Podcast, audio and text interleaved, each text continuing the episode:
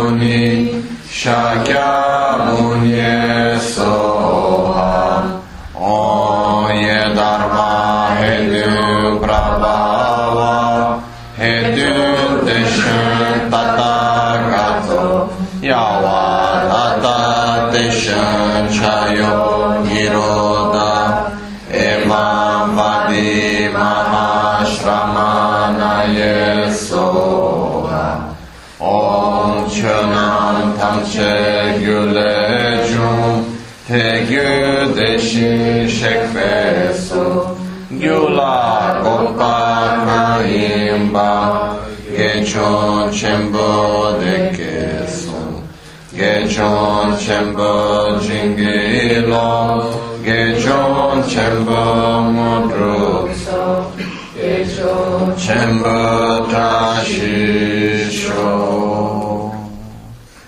Sange chodan soge chonamla chancho bardo dagi japsoshi Tangir shushe gibe sonangi rola penche sange rupa rosho sange chodan sogi chonam la chancho bardo dani kyasushi Dagil shushe gibe sonangi rola penche sange rupa rosho sange chodan sogi chonam la chancho bardo dani kyasushi Sakičin sogibė, sanam vidora, penčia sangė drupašo. Saši apgėčių šimė dota, rira lišinį degėm barvi, sangė šindomikte uvaragi, rogunam dašim lačio parašo. Jidam guru ranam mandala kam nirjatanya.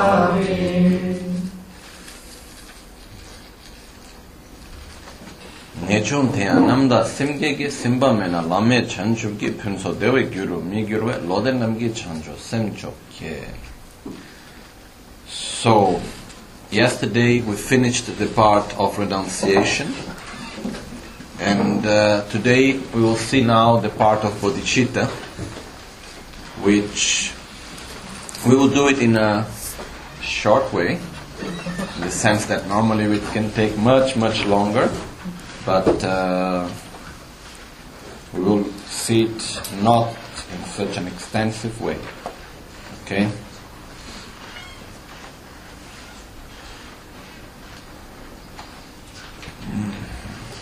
So, first of all, let me just first I will read the verses, then after we can I will explain them.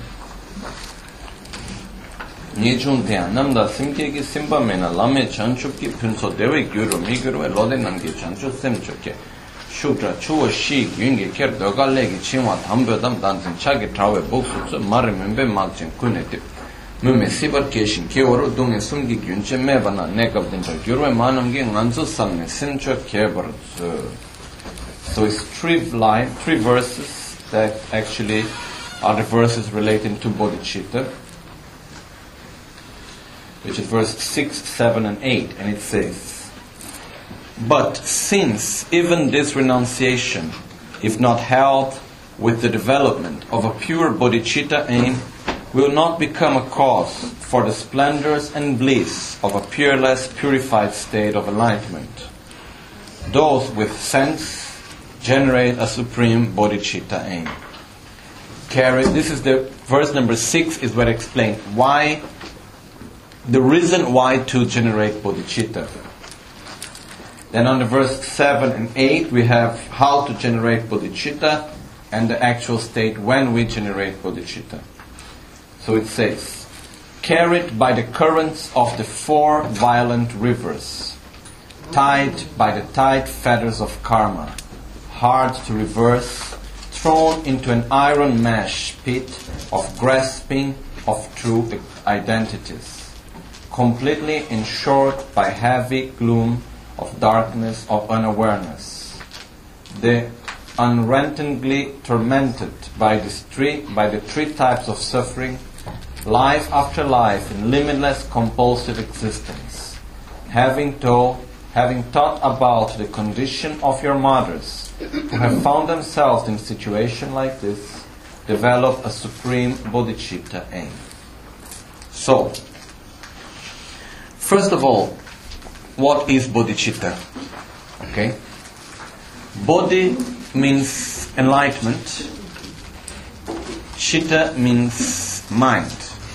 But first, first thing is that the word enlightenment, it's a translation which personally I don't like very much as a translation because, you know, actually it, the word in Tibetan, chanchup, uh, has actually a different meaning. Or maybe it's the same. Anyhow, I will tell them you, you get the conclusion if you see it as a different meaning or not. So, Sangye, which is the meaning of Buddha, in, uh, is the word Buddha in um, Tibetan, and uh, Chanchup, which is enlightenment in Tibetan, have very similar meaning. So it goes to Chang means to purify. Okay? Chup means to accumulate, to realize. So in the same way, Sang as of Buddha. Sang means to eliminate, to purify, and Gye means to develop, to grow. Okay? So the actual meaning of Buddha, the actual meaning of enlightenment, is to eliminate, to purify, and to develop. Which is to purify completely all the mental defilements, to purify ignorance, to eliminate ignorance, hatred, aversion, attachment, insatisfaction, jealousy, envy, fear, and so on. To eliminate all of this and to develop gye of sangye, to develop, to grow of chup, to realize love, compassion, wisdom, inner peace, and so on. So it means actually it's to eliminate completely all the mental defilements and to develop one's qualities at their maximum potential. That's the actual meaning of enlightenment. But the point is that I don't find any word in our languages that can say this. You know? Otherwise, you know, the translation of enlightenment is the day that we eliminate completely all the negativities and develop the qualities at their maximum potential. You know? it becomes a little bit difficult, so it was translated to enlightenment. Okay? So imagine that it would say, for the sake of all sentient beings, may I eliminate all my negativities completely and develop my qualities at the maximum of their potentials. Okay? Actually, the meaning is more clear, right? Mm-hmm. But it will become very long for us. That's why I think we found this out of translation somehow. But uh, that's the beauty of Tibetan because Tibetan they were able to translate the Sanskrit really very well. So all that, that that's why by learning Tibetan it's possible to understand very well the Dharma also. It's not necessary to learn Tibetan to be able to understand the Dharma, not at all, but still it helps somehow.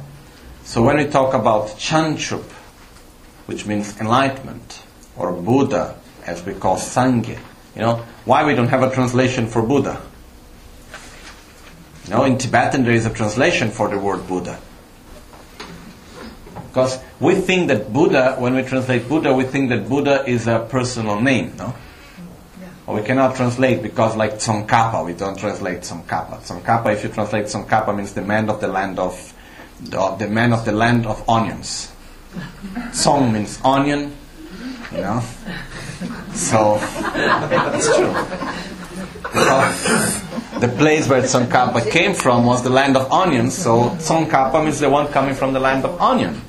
Or Gangchen means the one coming from the land of Gangchen, which is the land of uh, snow mountains.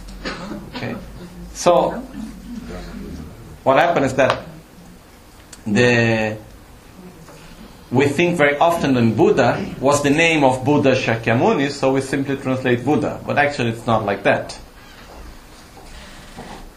No, when we talk about Buddha, it's not a personal name, it's a state of being, it's a state of consciousness.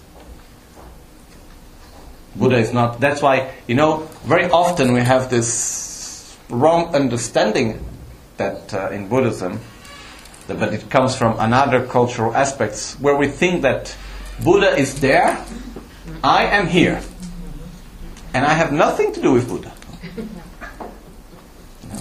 I can ask the blessings of Buddha, I can have faith in Buddha, I can follow the path that Buddha taught to me, but still I am here, ignorant, selfish, suffering being, and Buddha is wholly there. Okay?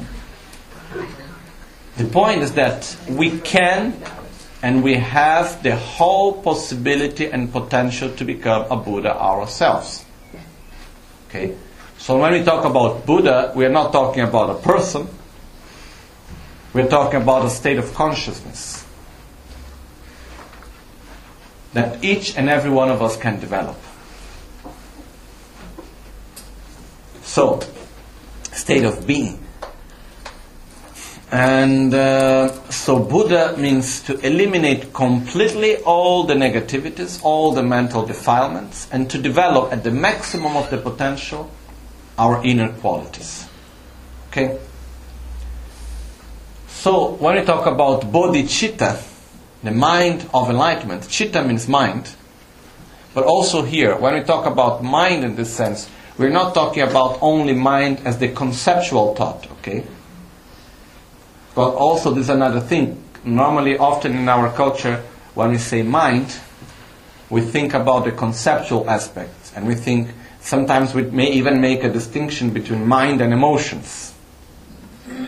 But it's not like that, okay? Emotions are part of our mind. You know, all our thoughts, all of that is part of the mind. So when we talk about mind of enlightenment it's actually a state of consciousness, deep state of consciousness that we develop. So, what is the mind of enlightenment? The mind of enlightenment is the mind that wishes enlightenment, is the state of consciousness that is directed to enlightenment. It's the mind that says, I want to eliminate completely my mental defilements. I want to develop my qualities at the maximum of their potential. That's bodhicitta. But why would we want that? Because actually, I can get out of samsara, I can get out of suffering and without needing to develop all my qualities at the maximum of their potential. You know. I simply need to eliminate my own ignorance. I don't need to develop great love and compassion. I don't need to develop perfect wisdom. I don't need to eliminate my ignorance from its roots, which means I don't need to eliminate the imprint of my own ignorance to get out of suffering. I can get out of suffering simply by, which is not so simply, but still. I can get out of suffering, which we call, if I gain liberation from my own ignorance, it's possible to get out of the cycle of suffering and simply you know, enter into a state of meditation, which is not like seated like this, but into a state, deep, deep, deep state of consciousness, where I can stay for eons, for almost like an infinite time, in simply in bliss. You know, without this physical body, I just enter into a state of med- deep meditation, and I stay there. So if I can do this, why would I ever want to still work very hard to develop other qualities, you know? Because talking very sincerely to each other. What do we actually want? Happiness and not to suffer, right? If we can get that, what else would we want, you know? Why do I still need more? Why do I still need to put more effort? And the answer actually is quite easy. Um, how difficult or how easy is to help someone? It's quite difficult, no? There are many different ways of helping. I can help someone by giving food, by giving money, like what we may call assist, uh, assistential help. Okay? You have a problem, I solve your problem. Here you are. This is quite easy actually. It's, uh, we can praise it, it's beautiful, it's good, but it's still quite easy.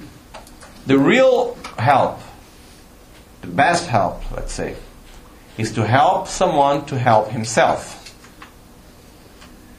It's, I can help you so that you can help yourself. You know, even in the ma- very material point of view, you know, which is the best way to help someone? Is I go there and I help you to have a job. I show you how to be self-sufficient. I help you to have to be self-sufficient. That's the real best way to help others, right? Because if you if your problem is that you don't have enough money to buy food, and I go there and I buy food for you all the time, and you continue to need to depend on my help, it's not working really.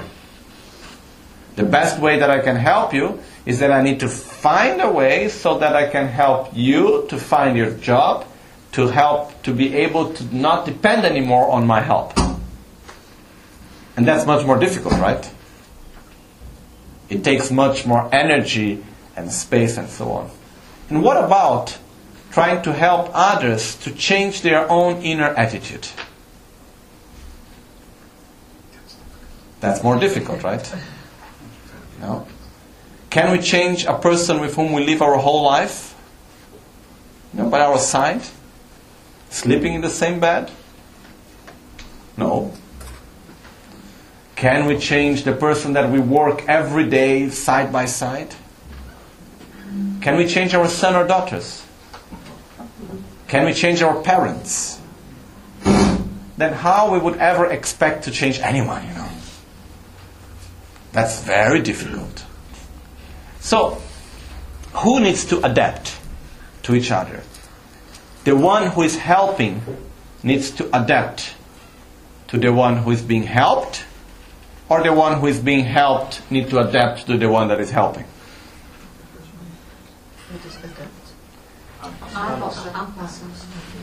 Okay, who needs to adapt? Normally, what we say, oh, I try to help him so much he doesn't want my help. But actually, the one who needs to adapt is the one who is helping, not the one who is being helped. If I am trying to help you and I am not, and you are not being helped, it's because I don't know the right way how to help you. You know? For example, uh, if I go to a person that uh, is addicted to drugs, okay, and I want to try to make this person to understand that actually, you know, it's not good to use drugs in the way he's using, in any way actually, but he's making, he's harming himself. And I simply go and say, you should stop having drugs. Is it going to help much? No. So what do I need to do? I need to be able to explain to the other person my point of view that taking drugs is not good, but through his point of view. I need to enter into his mentality. I need to explain my point of view through his point of view. If I need to come to you and I need to say, look, stop getting angry, that's not good for you. I need to be able to enter into your mentality, to speak your language. If I want you to understand me, first I need to understand you. And the only way how I can really help you is by first understanding you. Because otherwise, I simply cannot go into yourself. I cannot adapt my mentality. I cannot adapt my words and my actions to your real needs and capacities. So, we can help some people in our lifetime. People who has a similar mentality to ours. Okay? We can help the people. This is true. By giving advice, by giving love, in many ways.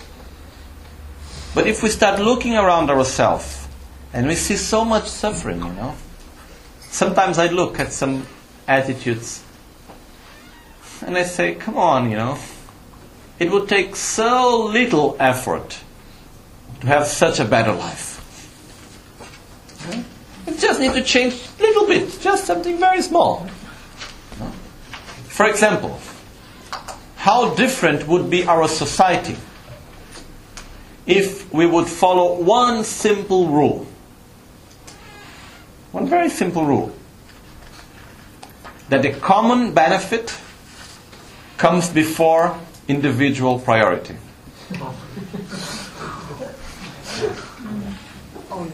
Okay? One rule. One rule. Only one change of one attitude.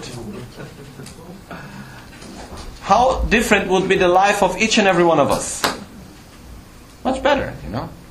We complain about politics and so and so you know. Things would be completely different. Just one simple rule. Will there be still wars? No. Will there be poverty? No. Will there be so much conflict as we live today? No. What did we need to change? One little uh, inner attitude.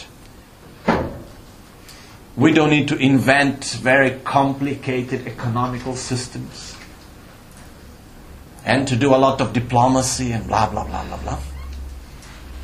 Just need to change one little attitude inside each one of us, you know. But this is not only talking about the global way. Even in our family, even with the person who we live, our partner.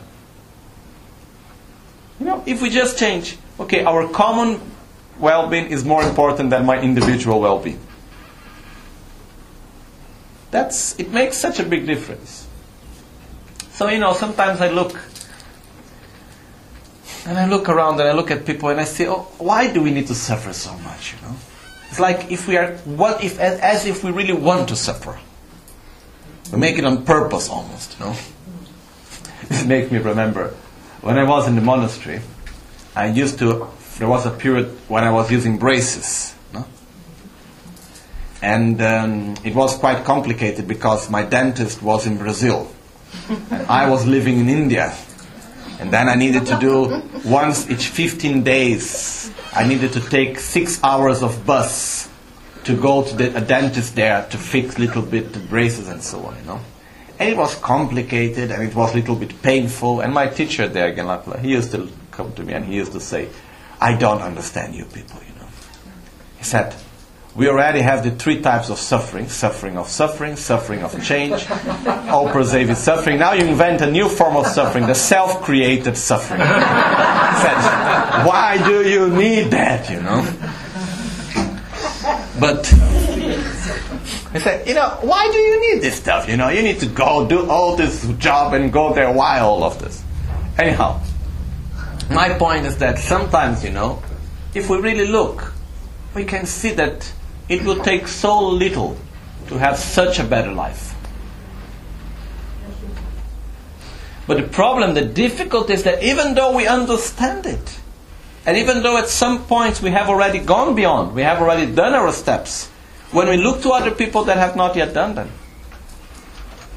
we sit and we look to them and we say, please, please understand, you know, just change this attitude. Don't do it this way.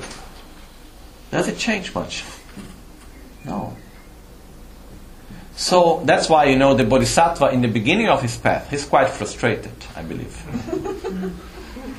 because imagine that we want to help others, right?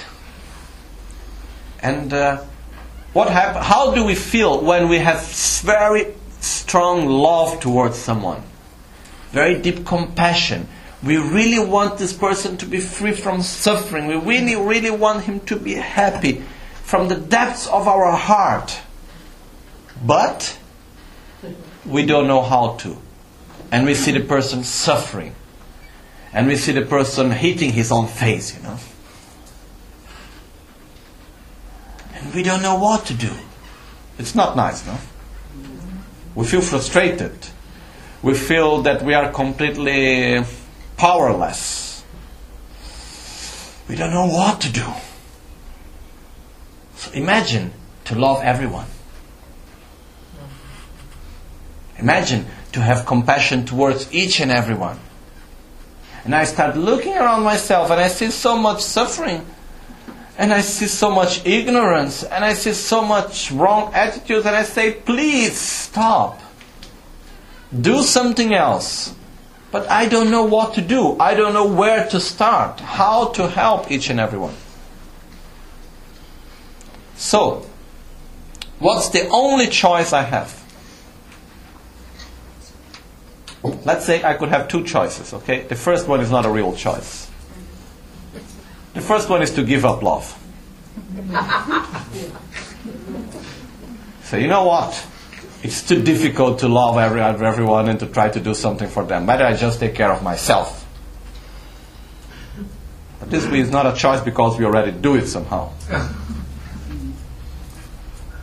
Once we develop love towards others, we see the suffering of others. You know? The only choice that we have really is to say, I need to develop myself. You know, which other way can I help others? Because as I am now, with my ignorance, with my incapabilities, with my limitations, I cannot help everyone.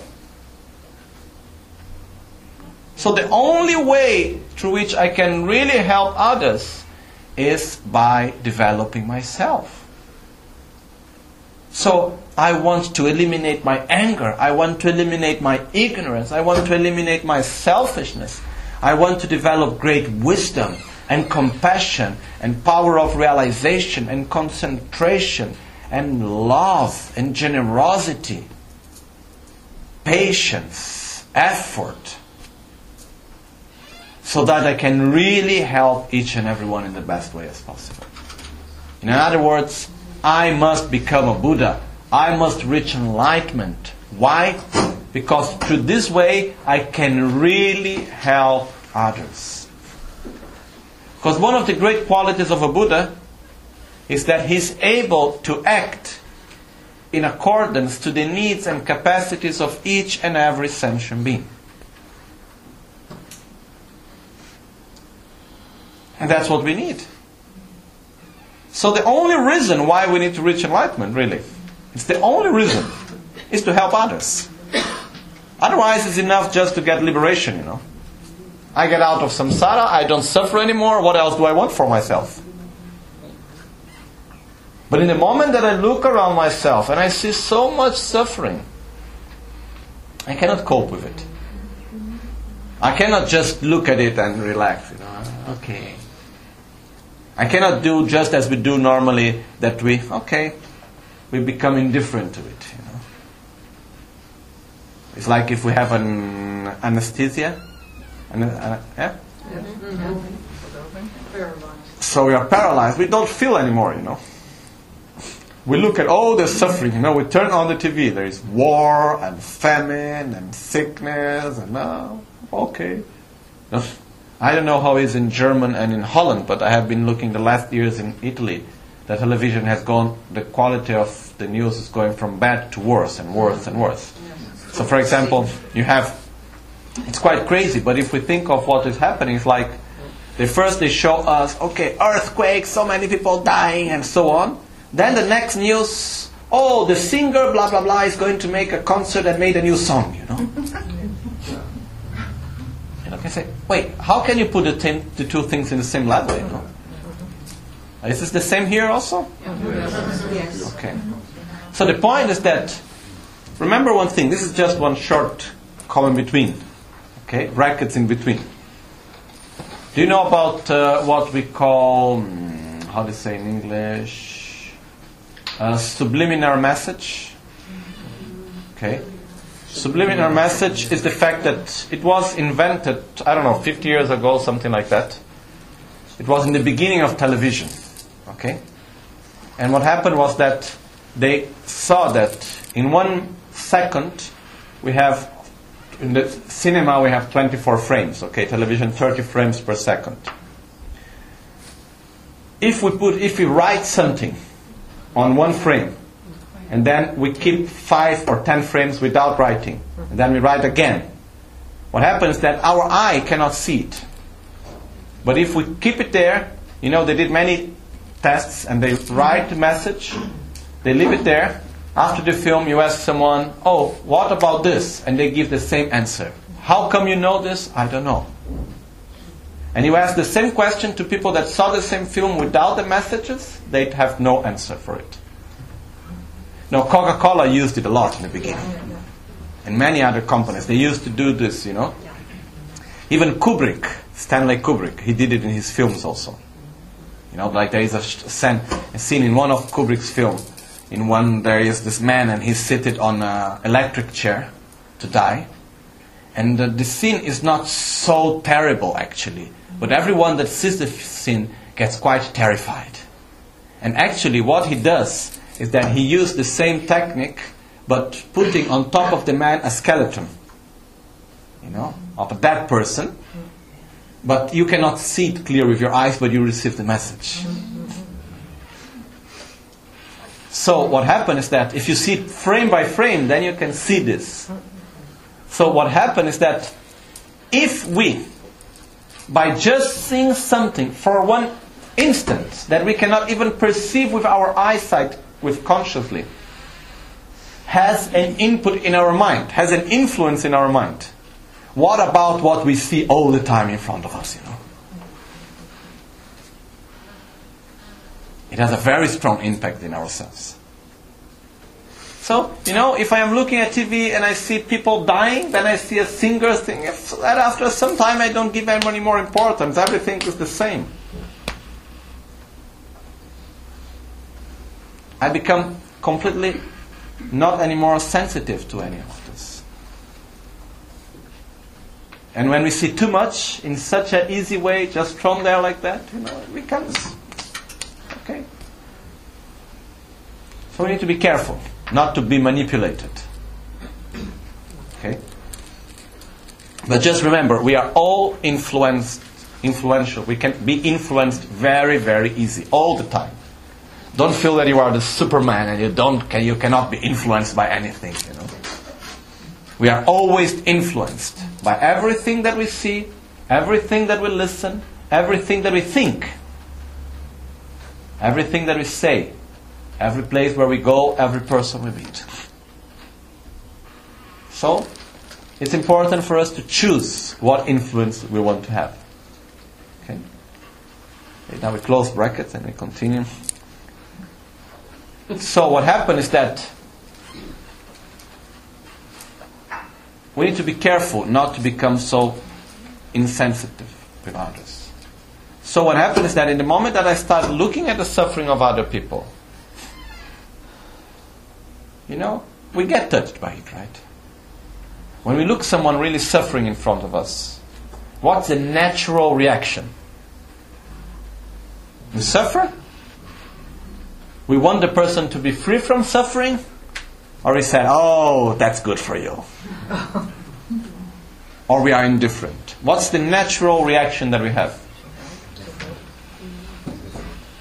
We are indifferent, and very often we also we see the other one as us, and we want to help him also. Right? Know, especially if we see someone else, okay, I am a human being, he's a human being. You know, oh, I am from, uh, I am uh, from this religion, he's also. He's from my family. We are from the same country. You know, there are many ways in which we find something similar on the other. We find one common point. And based on that common point, it helps us to generate compassion towards others also. So, which is the common point that we should develop, first of all? That actually, there is no difference between us and anyone else. You know? It doesn't matter where we go, it doesn't matter who we meet. It doesn't matter if they are Dutch or German or Brazilian or Tibetan or Austrian or uh, whatever, you know. Chinese or Russian or American.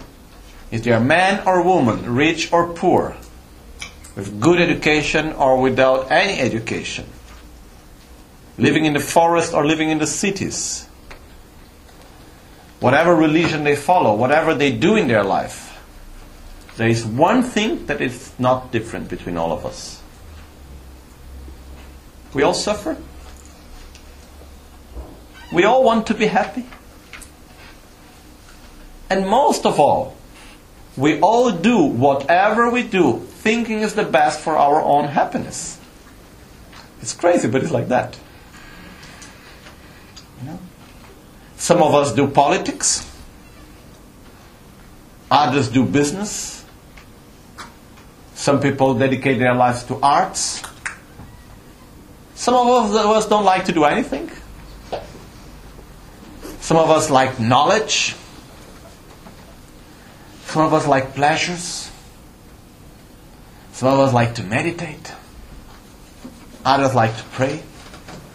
Others like to feel guilty. You know.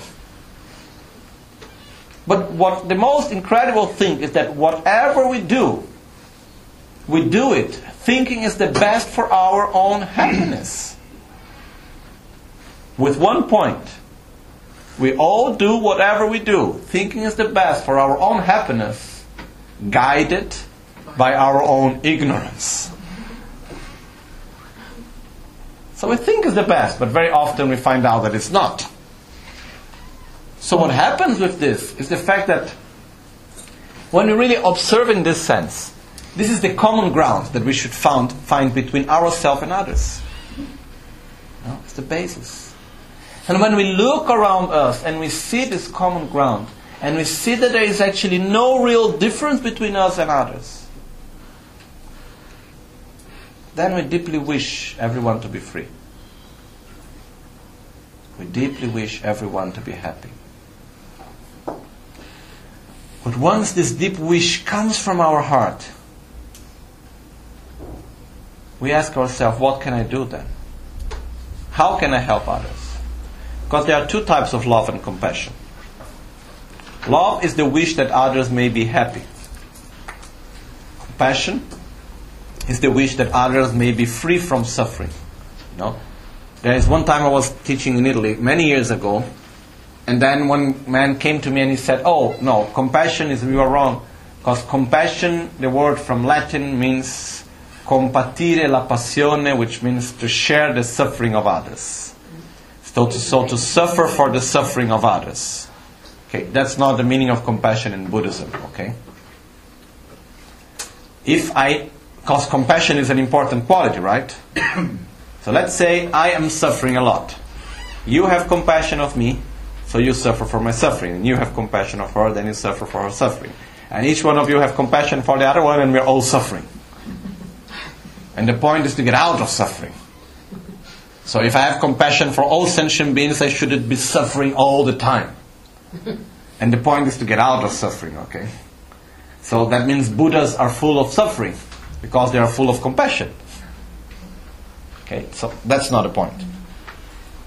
Compassion is not to suffer for the suffering of others. Compassion is to deeply wish others to be free from suffering.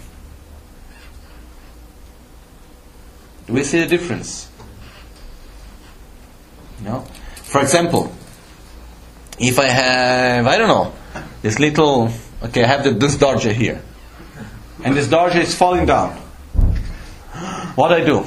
If I have, uh, what if I am worried? I don't want the dorje to fall down, okay? Let's say this is compared to suffering. I don't want the dorje to fall down. What is compassion? To stay crying, oh dorje, don't fall down. No, why the dorje is falling down? He shouldn't fall down. No, why? How much I suffer because the dorje is falling down, you know? This is, and I am there and I'm crying and saying, oh no, it shouldn't. It's like the water is going to pour down, you know, and I see and it's going to go down and I'm there worried, oh please, water don't go, you know, and I'm suffering so much out of it. This is compassion. Or compassion is to see that the water is going to fall down and I run and I do my best to try to stop it, you know. That's compassion. So we have two types of compassion actually passive compassion and active compassion. Passive compassion is that I see that it's happening and I say, oh, how much I wish it shouldn't happen. How much I wish you not to suffer. And active compassion is I see that the glass is to fall apart, to fall down, and I'm going to run, I'm going to do my best to keep it. I see that you are suffering, and I do the best I can do to help you not to suffer. This is active compassion. Love is I wish you to be happy, and I do whatever I can do to make you happy. This is active love. What makes us not to be able to love everyone? What? Makes us not to be able to love everyone?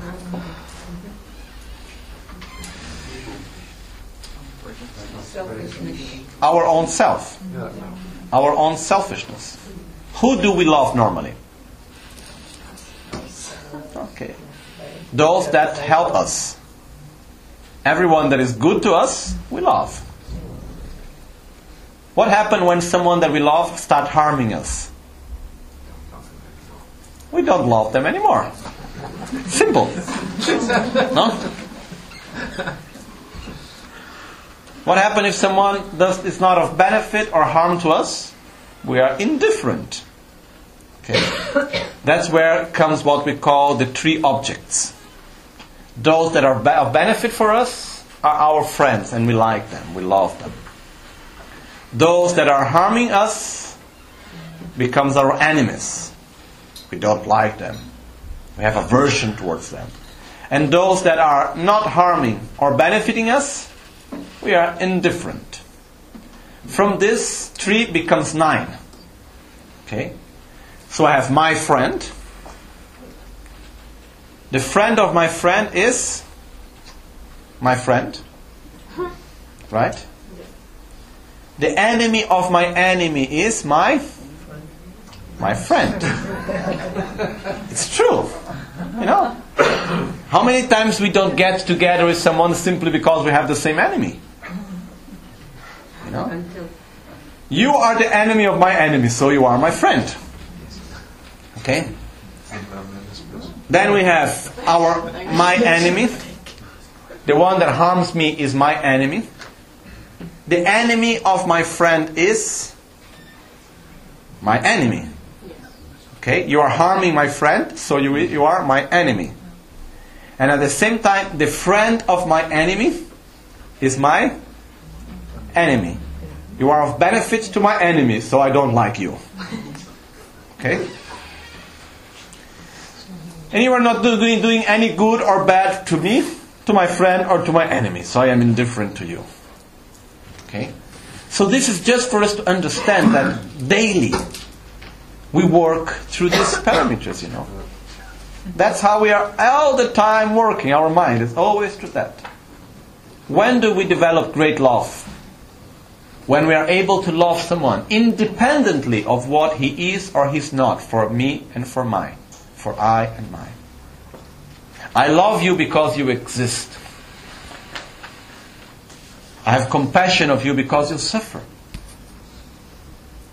Independent of what you have done or not to me. That's not easy, right? But that's the goal where we want to reach. That's the basis of bodhicitta. Because the point is, the actual main cause of our suffering is our selfishness. Okay? Has anyone here ever suffered or ever became angry or jealous or anything like that where the I and the my had nothing to do?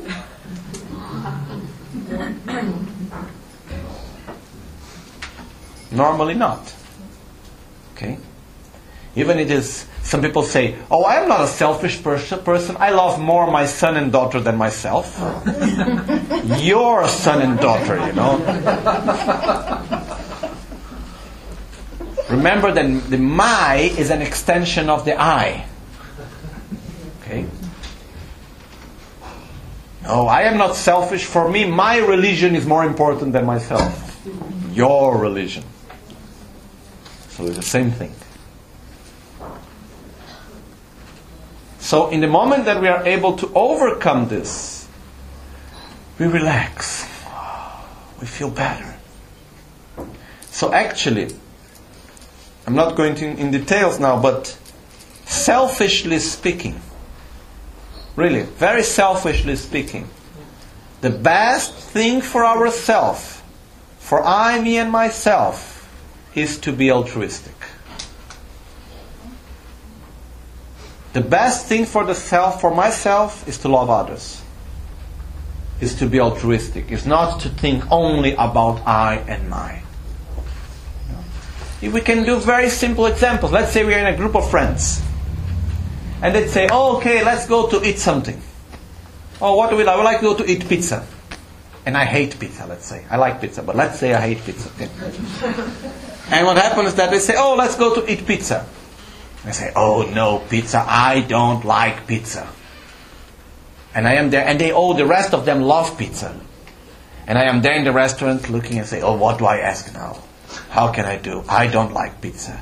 Then I'm going to have a stomach ache afterwards because I know when I eat pizza, I'm not feeling well. And here and this and I. And they don't respect me because I don't like pizza. what happens if simply I change my attitude and I say, okay, yeah, it's true, I don't like pizza, but they like pizza. And you know, if they are happy, I'm happy for them. I can go there, I eat a salad, I don't eat the pizza, I don't need to eat it. Okay, I eat something else, or I don't eat, and when I go back home, I eat something else, or whatever, you know, but I'm happy because they're happy. If their well being is a priority before mine, I am more happy. Okay? It's not easy. I'm not saying it's easy. But try at least to imagine how it would be. Try simply to imagine how would it be if I give priority to others before myself. But the most important thing is when we talk about this attitude is that the benefit of others is our own benefit also. So to develop this state of mind is not anymore this dualistic way of thinking that we have now where we think, or I do something for myself, or I do something for others. When I'm doing something for others, I am not doing something for myself.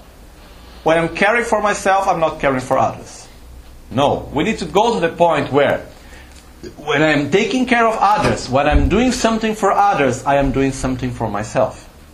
When I'm taking care of myself and doing something for myself, I am doing something for others to eliminate selfishness is where there is no more difference between myself and others. If we ask someone like Madre Teresa, okay, which is an example in our society on our common days of altruistic attitude. If we, if we would be to ask her, I, when, and we ask her, who received more benefit, you or others? I'm sure she would answer myself. Sure. You know, I see from my own experience the moments that I had the greatest joy in my life was when I could benefit someone. When, when you can give to others. That's the greatest joy you can have. You know, you feel fulfilled, satisfied. You feel the life is meaningful. When you do everything just for I and my, and I get what I want, it's still not enough, you know. So, the point here is that by giving we get so much. But we get to a point that when I am doing something for others, I am doing it for myself. I am not doing out of pity and because, oh, I am a good person, so I need to act for others and forget myself. It's not that. It's that the others' well being is my own priority. I do it because I want, because I like you, I love you. So for my benefit, I do your benefit. But at the same time, I need to take care of myself. If for me to be able to help you, I need to be strong, to take care of myself is a way of taking care of you. You know? I make an example. I had a, a friend in Italy, and uh, her sister got very sick. Okay, uh, she had a stroke and so on, and she got like paralyzed for life. and what happened is that she was dedicating to her sister in an incredible way helping her every day, to clean her, to give her food, and so and so on, so much. And she was happy to be able to help her sister. She used to say, I'm happy to do it. But what was the problem? She felt guilty to take care of herself. Because she was not taking care of her sister. Until one day we talked a lot and she understood that actually, if she continued to do as she was doing, she was going over her limits and she would not be able anymore to help her sister. So she needed to take care of herself in order to take care of her sister. So when she was going to the swimming pool, or when she was going for a walk, or the day that she was going out for fun with her friends, she was not doing anything against her sister, but she was helping her sister by doing that because she was helping herself. You know? So, in the path of the Bodhisattva, it's the understanding that when I take care of myself, when I develop my qualities, when I eliminate my suffering, I am doing this for others. Because if I want to be of benefit for others, I need to be well. How can I help you to get out of suffering if I am deep inside suffering? How can I help you to eliminate anger if I am very angry? How can I help you not to be selfish if I am selfish? So the first step is I develop my own qualities. First, sorry, first step is I equalize myself with others. No more difference between I and others, within myself and others. Whenever I do something for me, I am doing it for the sake of others. Whenever I'm doing something for others, I am doing it for myself.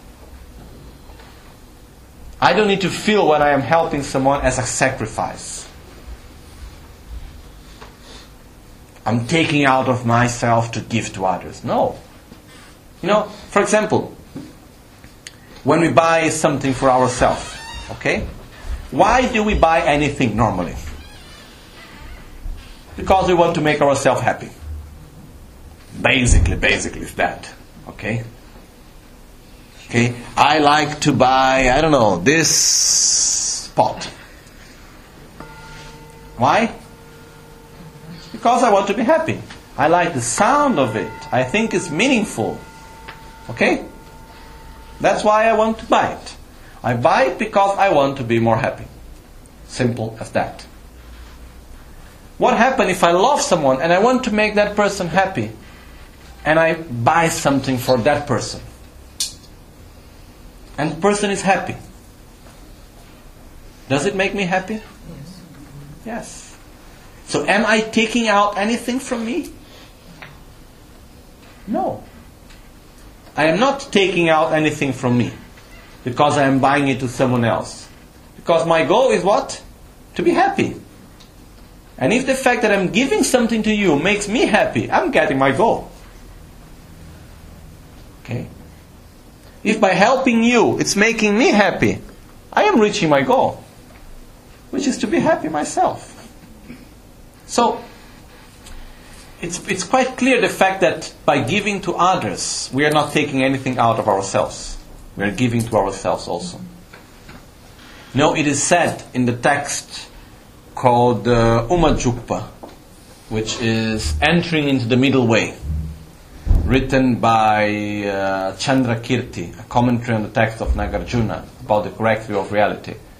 And the first chapter is talking about the benefits of generosity. And uh, it's saying that the bodhisattva, out of great love and compassion, when he's able to give something to someone, he's so happy. So happy. Then when he sees someone far away that is asking for something, and he can give it, he's already enthusiastic and so joyful. You know? And it's said that the joy that a bodhisattva has when he gives something to someone is greater than the joy and the bliss that you get when you get out of suffering. That an arhat has, you know. And it's such a great bliss, such a great joy by being able to give something to someone to help others. But it's God is giving to himself also. Sometimes, you know, I heard some people saying, like, for example, about Rinpoche, Lama Gangchen saying, oh, you know, poor Rinpoche, always dedicating himself for others, don't have time for himself. That's what he wants. That's what makes him happy, you know. You know, put him in a place only to do take to do something only for himself. Then he gets frustrated. you know? If he's not, he's not going to get frustrated because he's going to find a way out to do something for others anyhow. but still, you know, he's happy to do for others. When you really love someone and you can do something to benefit that person, are you happy? Yes. And it brings such a joy. So try to imagine, you know, try to remember, try to imagine the joy that you feel, the happiness that you feel when you can benefit someone that you love. It's immense, no? It's beautiful. Now imagine that you love everyone. And you can help, then you can help everyone. You live in a constant state of bliss. So, bodhicitta, this mind of great love and compassion, this state of consciousness of great love and compassion that equalizes oneself with others, that makes no more difference between I and others. Because whenever I do something for myself, I'm doing it for others. Whenever I do something for others, I'm doing it for myself. It's a state of great joy. It's a state of happiness. It's not a state of sadness. It's not a state of frustration.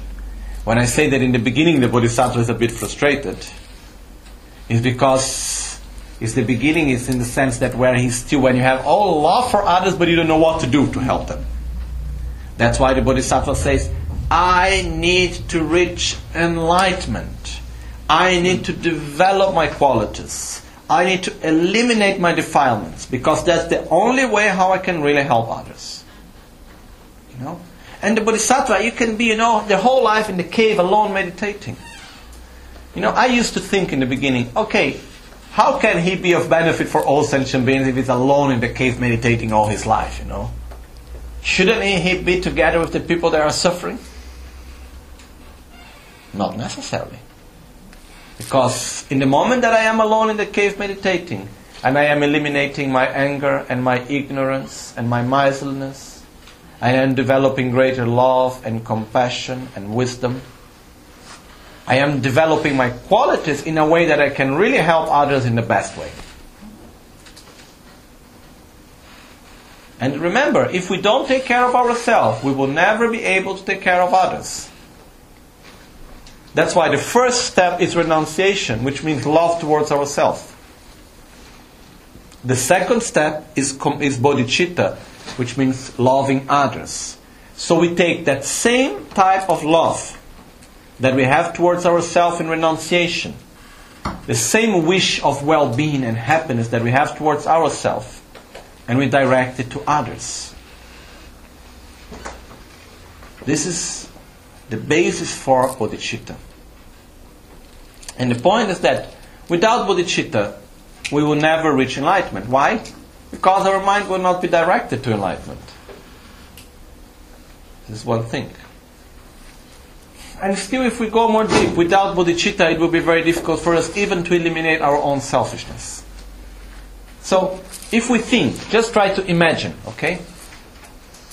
Try to imagine yourself without anger, without jealousy, without envy, without ignorance. Happy, well being. Okay?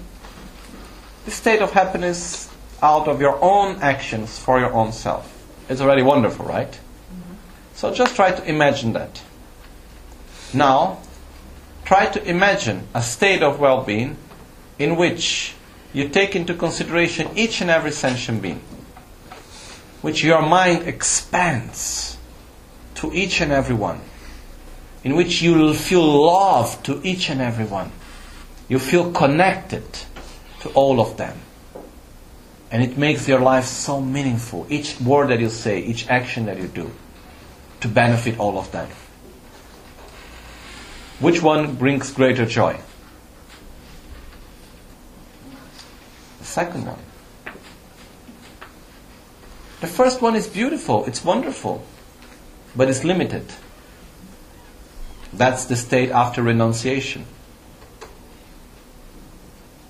But that's not enough. We need to go a little bit beyond it. We need to open our hearts to others. Because until that space, when we are still in renunciation, we are there. Wonderful state of mind, very important, but we are still closed. Within ourselves. We are there in a small space. Okay, no anger, no jealousy, no pride, no miserliness, everything wonderful, but I am there in my little space, you know. It's a little bit like as if I create one protection, you know one uh, how do you call that in English? Uh, like one armor. You know, I have no harm from me. You know, I create this little house where I am, so nothing can harm me, and I am happy. That's true. Bodhicitta is that where we open ourselves to others. We expand our mind. We expand our heart it's the, the state of joy it's so much greater. And that's where we need to go. So why to develop bodhicitta? So that we can develop our qualities at the maximum of their potential. So that we can live in the state of consciousness which is much greater so that we can have a much better state of bliss and joy, so that we may be able to help others. Because, sincerely speaking, what's the point of only taking care of ourselves while all the others are suffering around us? You know? Yeah, there is some point, one less suffering, but still. You know? Still is not enough. So, once we wish it, then we need to do something about it. Uh, the meditation that we did this morning, um, what we were doing in this meditation was to take the suffering of others upon ourselves. The point which I said before, we should be careful of each and every step, is because if I only take the suffering of others upon myself, and I do not imagine my own selfishness in my heart that is just getting destroyed, then I can feel very heavy and I can feel sick and so on. Okay? If I just take the suffering of others upon myself and I accumulate them, you know, this is not working. That's not the point. The point is that what's the attitude of selfishness? Whatever is good for myself, I want for me. Whatever is bad, I want to take it away. That's the attitude of selfishness. What's the attitude of the opposite of selfishness? Whatever is bad, I want for myself. Whatever is good, I give to others. That's what we did in the meditation this morning. We're having an attitude which is exactly the opposite of the selfish attitude. So, but the point is that by having this attitude, we are destroying our own selfishness.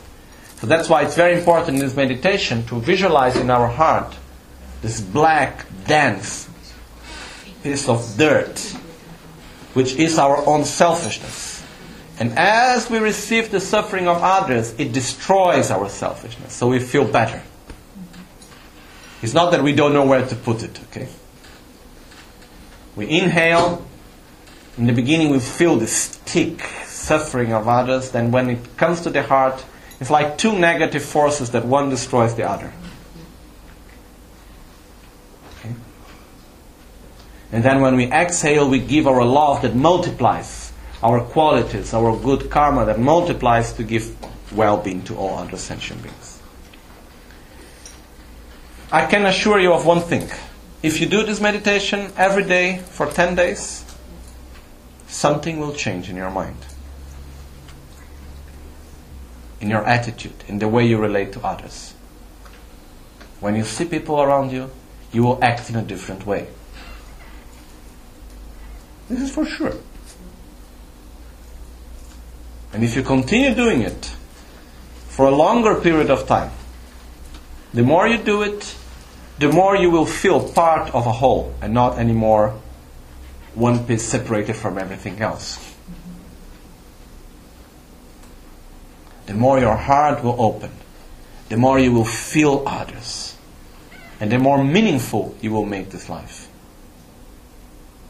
So it's important, but it's important for us to cultivate it. And the more urgency you will feel to develop your own qualities. Because the more love you feel to others, the more you feel, I need to do something about myself. I am not enough like this.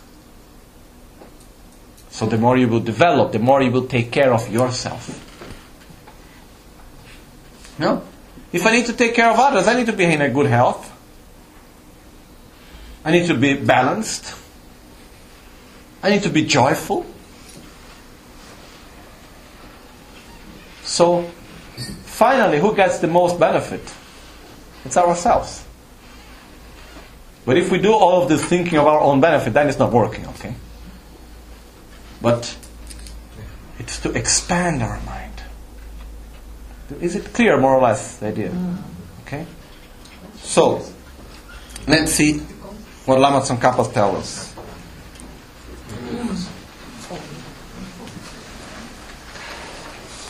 But since nechung teya namda semte ki simba mena lame chanchup ki punso dewe gyuru mi gyurwe lode namgi chanchu semcho ke.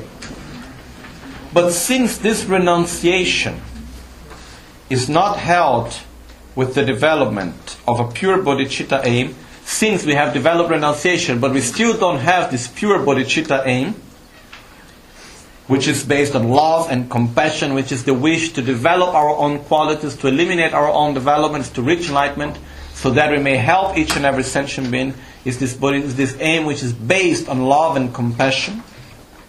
Since our renunciation is not held with the development of a pure bodhicitta aim, will not, this renunciation will not become a cause for the splendors and bliss of a pureless, purified state of enlightenment.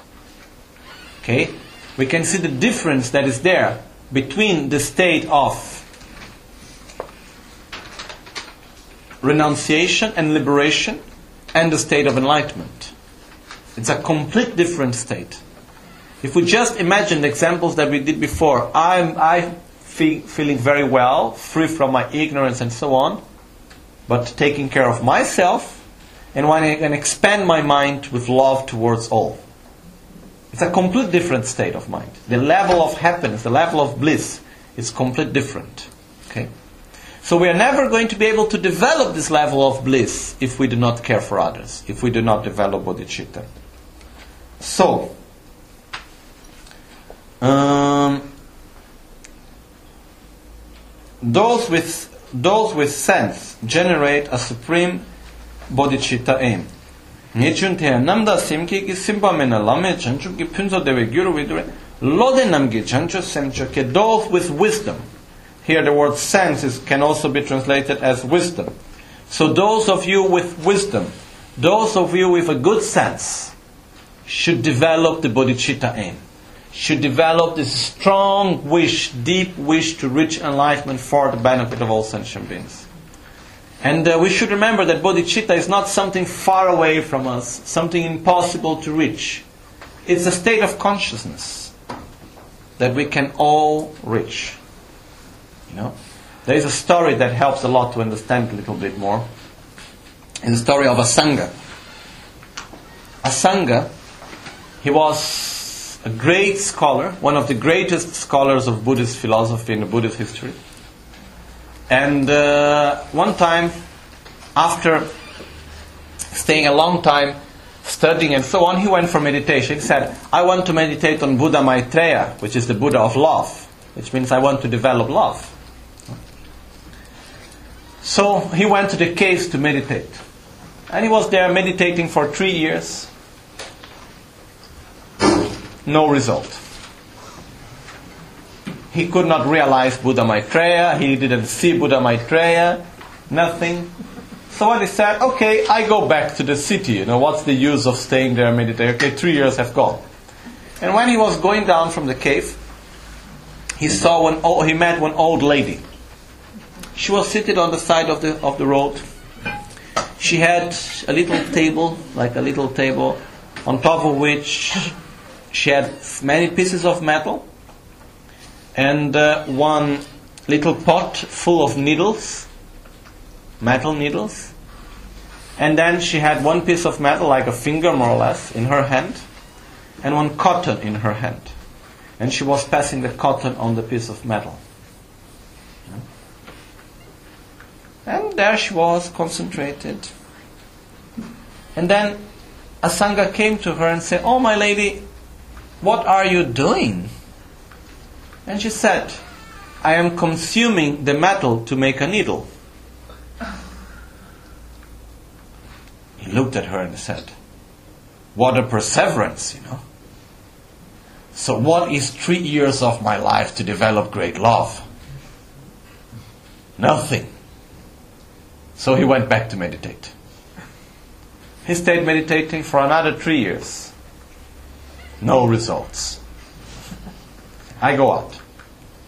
When he's coming down, he sees a big stone, like a wall of stone, where the birds were passing by. Whenever they touch with their feathers the stone, so many times, they were consuming the stone by touching with their feathers. And he said, if something so soft as the feather of a bird, bird can consume something so hard as a stone. What are six years of my life to develop great love, you know? Nothing. So he went back. Another three years of meditation. Total of nine years. No result. Okay, now I go back. When he's going back, he finds a big hole in another stone, which was created by a little drop of water coming down. He look at it and he say, "How soft is water? How strong is one drop of water? It's nothing. But with time and constancy, it could make a hole in such a hard stone. What are nine years of my life to change my mind? It's nothing. I go back. So he went back. Another three years of meditation to develop great love, to develop Buddha Maitreya. No result. Now he said, now no excuses. Twelve years have passed. I will not go back anymore. So he went down. And uh, when he reaches down in the village, before arriving at the village, the first sentient being that he meets, okay, is a dog. And he sees this dog in front of him, and the dog is sick. The dog has all the part of his belly opened with an infection, full of worms inside. And then he sees the dog and he feels so much love for the dog. He feels so much compassion for the dog. And he wishes the dog to be free from that suffering that he's having out of his sickness. And he wishes the dog to be free from each and every form of suffering, from the most gross to the most subtle and profound suffering of samsara. And he feels that he needs to do something to help the dog. So the first thing that he can do is to take out that very right suffering that he's having at that moment, is to take away the worms that are in his body. But when he's going to take out the worms with his hand, he look at the worms and he see that he has the same love and compassion towards the worms also. Because the worms also suffer. They also wish to be happy. And he sees that when he touches the worms with his bare hands, he's going to harm them. Because they are too dry, his hands. And he doesn't want to harm them in any way. So what does he do? Said, I need to help them in another way. So I need to take the worms out with something that has moisture, something that is wet. So he said, for me to take the worms out, I need to take them with my mouth. Because otherwise I'm going to harm them. And here I put a bracket which is not in the story, but I add it. Because, in the sense that, okay, what is in the story is that it says that no, what I'm not inventing is in the story. It says that Asanga closed his eyes, and what I add is that even with the whole love and compassion, it was still disgusting. Otherwise, why would he close his eyes? That's the only reason I find why he should close his eyes. Anyhow, the point is that with this full love and compassion, he closed his eyes he goes towards the dog, you know. Uh. and then he falls down on the floor with his face. And he opens his eyes and he look around and he looks, where is the dog? And he don't, cannot see the dog anymore. Then he look upon himself in front of him and he see Buddha Maitreya, the Buddha of love. And Buddha Maitreya is there and he asked Buddha Maitreya, where is the dog? And where have you been all these years that I was waiting for? no, yeah, this is it.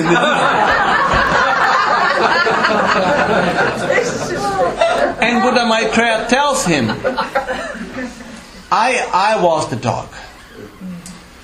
And I have always been there with you, but you could not see me. So, my interpretation of it is who is Buddha Maitreya? It's the personification of love. You know?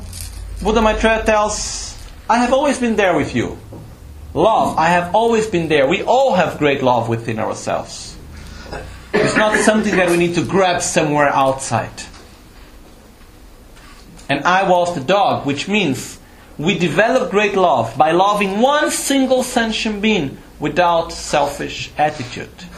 When I am able to love one person, one animal, anyone, out of pure love, with because, not because this person or that animal is something to I and to my, but simply because I love him, then I love all.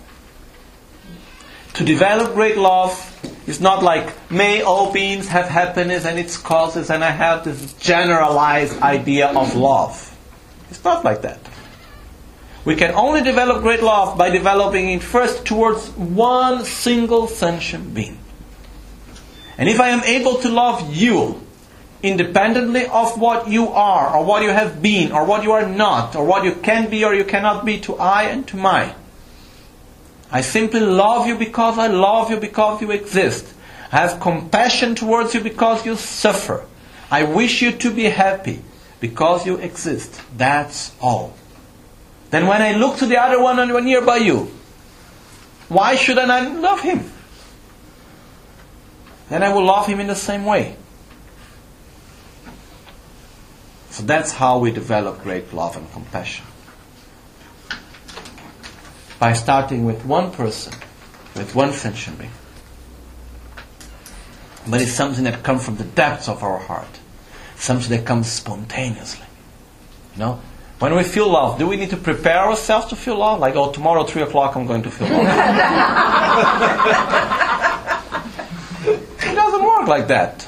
It's something that comes from the depths of our heart. Okay, but we can familiarize ourselves with it. We can direct our mind to feel it as we did this morning with the meditation of Tonglen, which means taking and giving, or giving and taking. Okay? So this is what we talk about generating bodhicitta in. So, the first step is to create equanimity, to see that we are all the same. And next, let's see the other verses.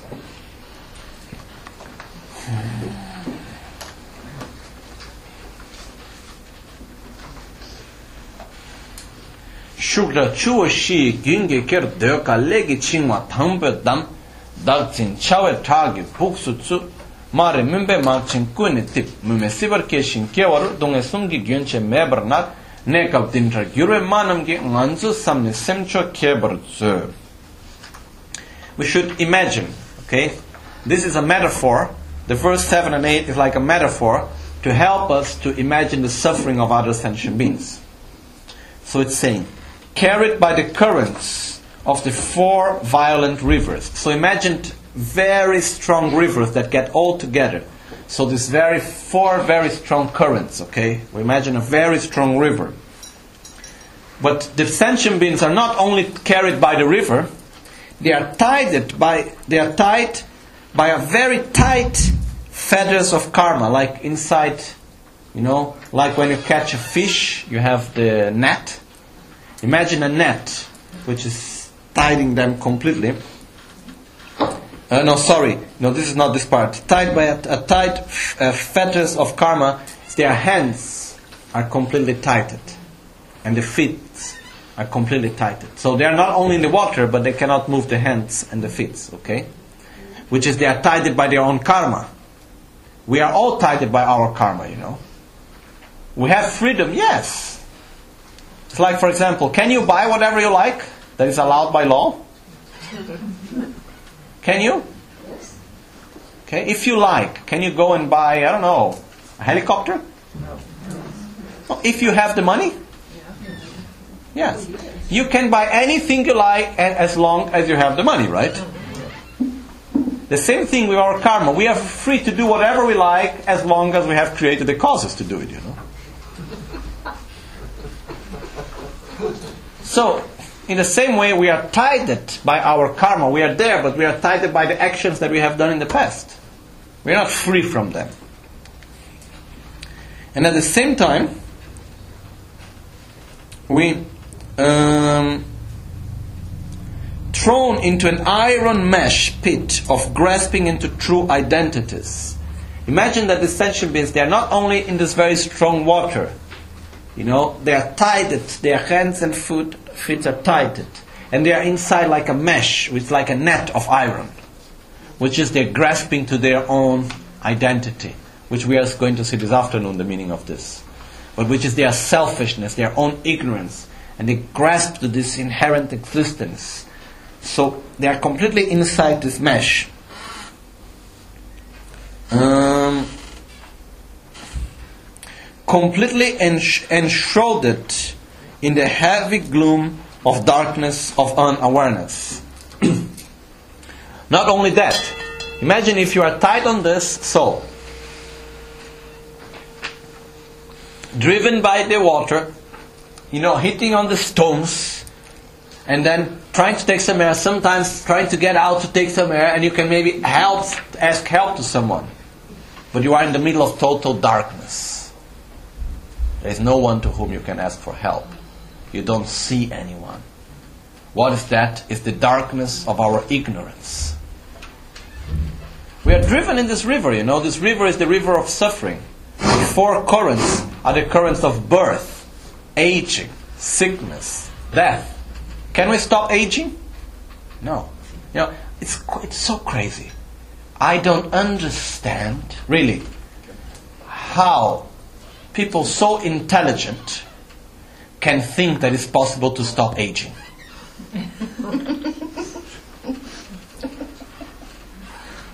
How people so intelligent, like we have some scientists, they think, think that we can stop death. No?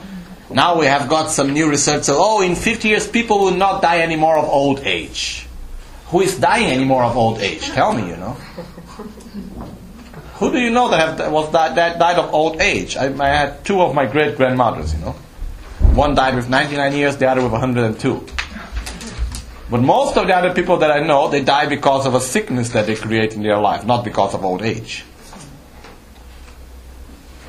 But the point is that we cannot stop aging. We cannot stop sickness. We cannot stop death. We cannot stop rebirth.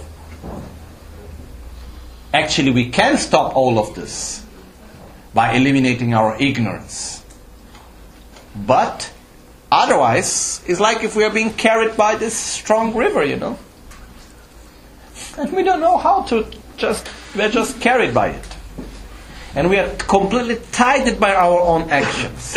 And we are completely, how to say, uh, imprisoned by our own grasping at true existence, by our own ignorance. And we are completely in darkness. We don't know where to look for. We don't know how to change this, the, this course of our lives out of our own ignorance. Okay, so that's how sentient beings are. And it's not finished here. It's not a very nice image, but that's how it is.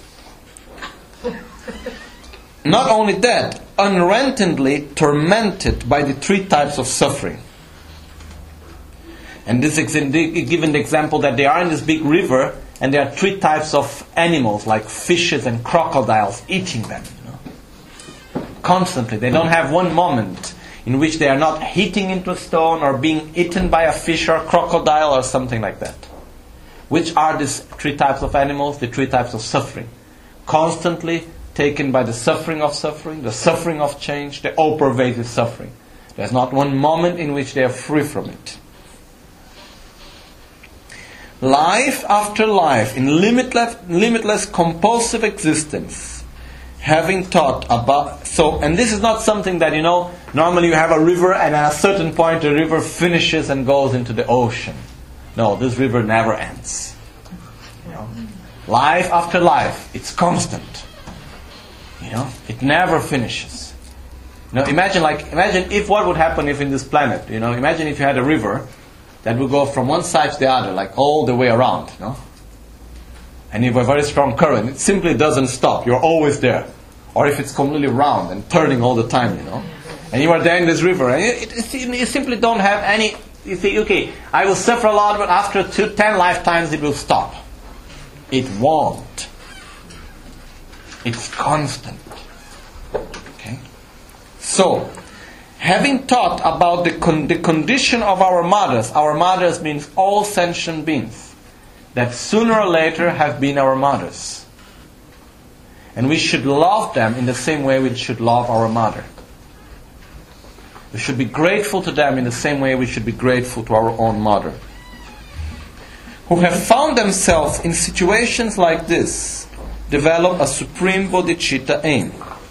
So, having thought about the conditions of your mothers who have found themselves in situations like this, develop a supreme bodhicitta aim.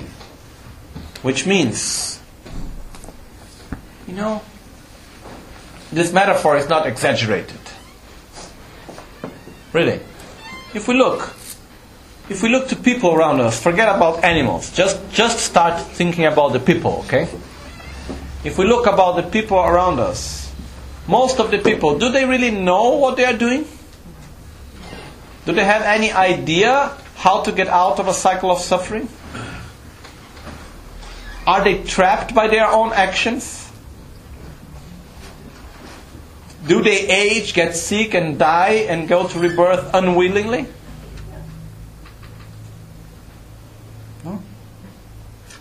Are they still attached to their own identity? To ignorance? That's how things are. Are they constantly suffering?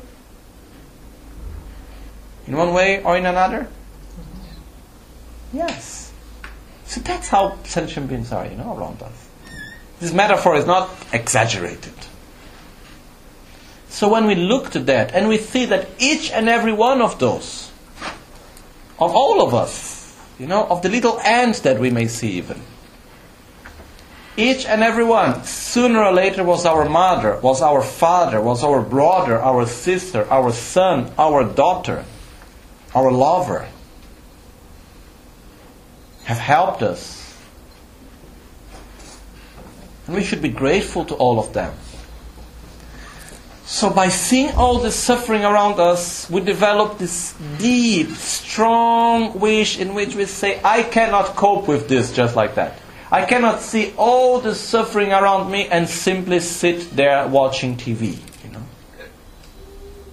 I need to do something about it. I, it's, it's not fine with myself. I do not accept for my own self to see all this suffering and simply do nothing. Who am I to help everyone? No one. That's why I need to become someone. That's why I need to do something. That's why I need to develop my qualities. So, by looking to all the suffering around us, we develop this strong, deep wish where we say, I must develop my qualities. I must become a better person. I must have more wisdom. I must get out of the cycle of suffering so that I, can, so that I know the path. I know how to do it. So that I can help each and every one to do the same. And meanwhile, I'm going to help everyone in the best way I can. I will take care of myself. I will take care of my own defilements. I will develop myself, but in the same time, I will practice generosity. I will practice morality. I will practice patience, effort, concentration, wisdom. I will develop my qualities. I will help everyone in whatever way I can. It can be simply smiling to people, giving my love to them, without expecting anything back, but a simple fact of the possibility to help them.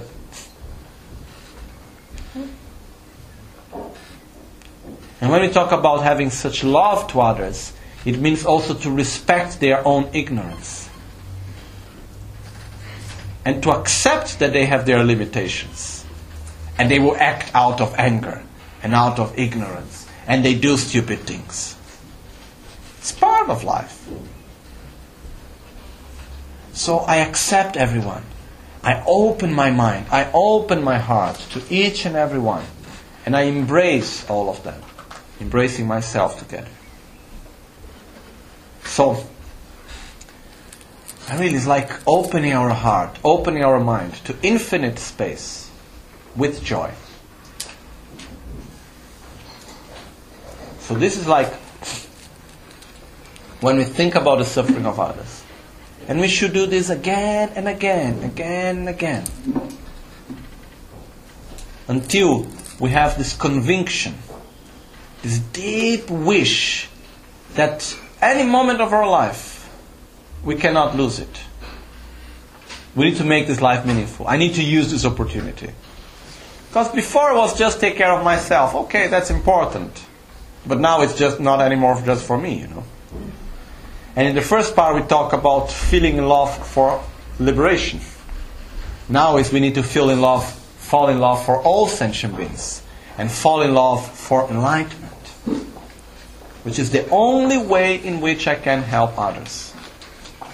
So we should develop this deep, strong determination in which we say, I will.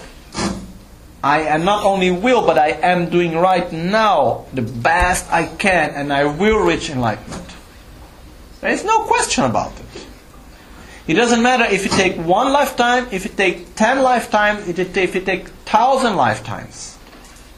I will reach enlightenment so that I can help each and every sentient being. I'm not going to let, let things like this. It's not acceptable for me. What other people do doesn't matter for me. I know what I will do. Because I cannot expect others to do something before doing it myself. So I will change because that's what I can do. The, the most fertile land is in myself, it's not in others. So I must develop myself, I must grow my own qualities so in this way I can help others. So this is developing the bodhicitta aim. And the bodhicitta, we have two types of bodhicitta aim. What we call the aspirational bodhicitta and the actual action bodhicitta. The aspirational bodhicitta is the one we have just talked, in which we have this strong, deep aspiration and wish to reach enlightenment for the benefit of all sentient beings. While the actual action bodhicitta is when we start doing something practically to reach enlightenment for the benefit of all sentient beings. Like practicing wisdom, developing wisdom, practicing patience, generosity, eliminating our anger, and doing something practically to reach enlightenment. Okay? So, this is when we talk about actually bodhicitta. Okay? So, it's very important for us to understand that when we talk about bodhicitta, it's a state of consciousness. It's not something that comes from outside. It's something that we develop within our own self. And the most important of all, we can develop it. It's not something impossible. It's not something that it's there only for the great meditators of the past. Past, you know, if it was not possible for us, what was the use of Buddha teaching us about it? And there is one point which I personally had experienced in the past, which I don't think it's very good. You know, when I first learned about bodhicitta, the way it was taught to me, or at least the way how I learned it, how I saw it, is in a way in which saying, oh, bodhicitta is such a great state of mind, but forget about it, you will never be able to develop it. No? I felt, but it's not true. We can do it. It's not so far away. Really. You know? Just do the meditation we did this morning every day for one year. See how much difference it will happen. Change your attitude slowly, slowly. You will see. You change your state of mind. We change our state of consciousness. It's not impossible. But the first thing we must do is we must really wish to develop bodhicitta. We must see how beautiful it is. We must see, I want to have the state of consciousness. I need it. I must have it. It's so beautiful. It's so wonderful. Just think about the state, how when you love one person, how well you feel. Imagine having this emotion, this sensation constantly. Giving meaning to each word you say, each action we do, each thought we have. So, it makes a complete big difference of the whole of our life. So we must wish it. We must, the first step to develop bodhicitta is to wish to develop bodhicitta. Is to have this strong feeling in our heart and say, I want it so much. I don't know yet how I'm going to do it, but I want it. And every day I repeat to myself, I want to develop bodhicitta. Then slowly, slowly, I do the methods. I use the meditation. I change the way I speak to people. I change the way I listen. I change the way I see others. In a very sincere way. Then slowly, slowly I change my own attitude. With one important thing. Remember that develop bodhicitta is changing a state of consciousness within our mind. We don't need to change the way we dress. We don't need to change the way we talk. We don't need to change the way we work. We don't need to change the way we live our life, our culture, we eat. Sure, once we change our own inner state of consciousness, we will change the way we work, we will change the way we relate to people, we will change everything else. But it should come in a natural, spontaneous way from within ourselves. And the most incredible thing about bodhicitta, not the most, but one of the incredible things about bodhicitta is that once we develop the state of consciousness, we can use it anywhere. For example, there was one great bodhisattva in, in Mongolia. His name was Kaga Tampa, I think. And uh, when he first arrived in Mongolia, actually there was a time of the Genghis Khan. And they were very violent and so on. So he arrived in Mongolia. He was quite big man, strong man. And he arrived in Mongolia and he saw that there was no space whatsoever for people to learn about Dharma. So he arrived there, and what he did, he entered into the competition of fighting. And he was the strongest one, and he went like the national competition of fighting. He was the best warrior. So everyone said, "Oh, how good he is." Then he did the competition of arrow and bow, and he was the best one. And then he was the best artist. He could do beautiful statues. Not only that, he was the best with women. He was the best lover. And he was the best with politics. And he was the best diplomat. You know, before there were like, for example, the two different types of, the, between the Genghis Khan, there were two different types of, uh, how to say, the uh, tribes, and they would not, they could not even see each other. They would start fighting. You know. So then he invented a system. He, he, he made them, he managed them to talk to each other. They like to use tobacco, or sniffing tobacco. You know? So he found what they had in common. They all like sniffing tobacco. That's the only thing they had in common, other than liking to fight to each other. You know. So what he did, he said, "Okay, we are going to meet each other. You don't need to talk.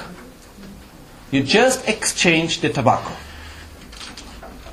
So until today, when you go there to Mongolia, when you meet someone, they give their own tobacco to you.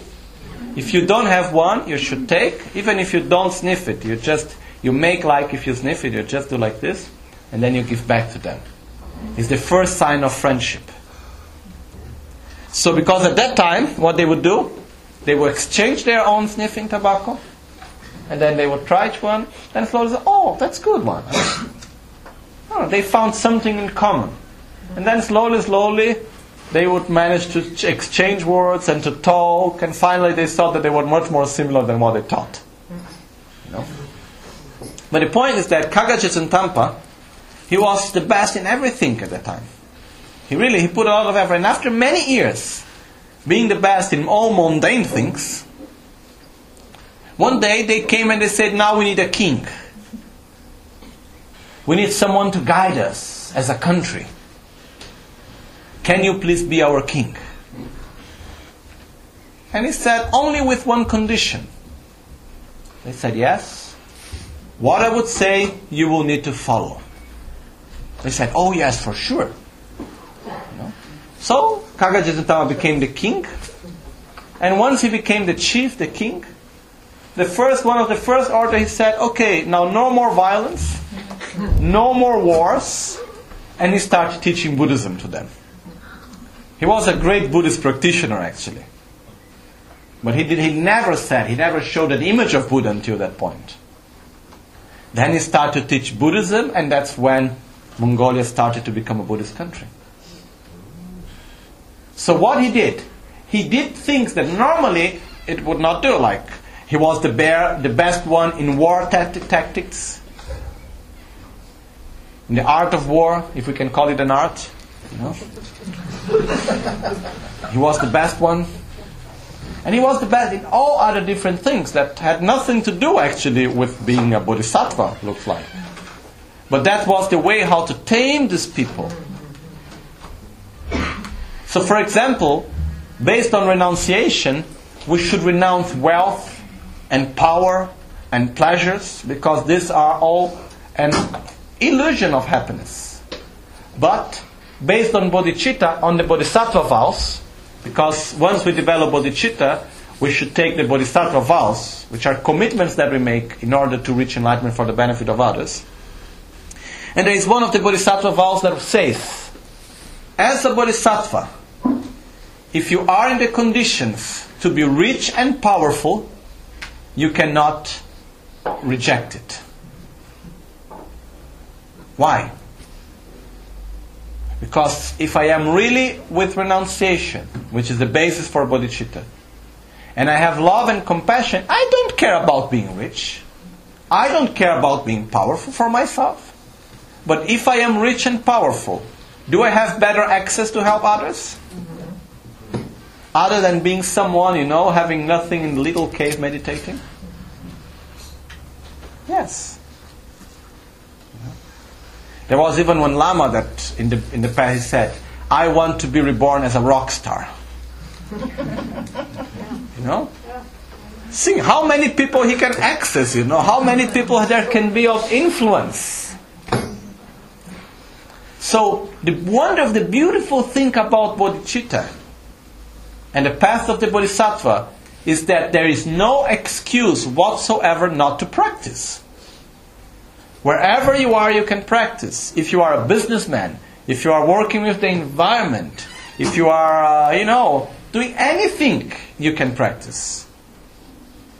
You can transform each and every condition into the path to enlightenment.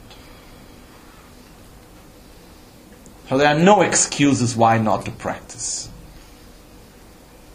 Oh, I cannot be in a monastery. So what, you know? I have to work too many hours. Why? When you work, you don't need to relate to other people?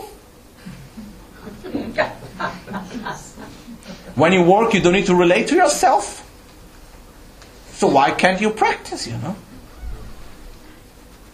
We need to remember one thing that our spiritual path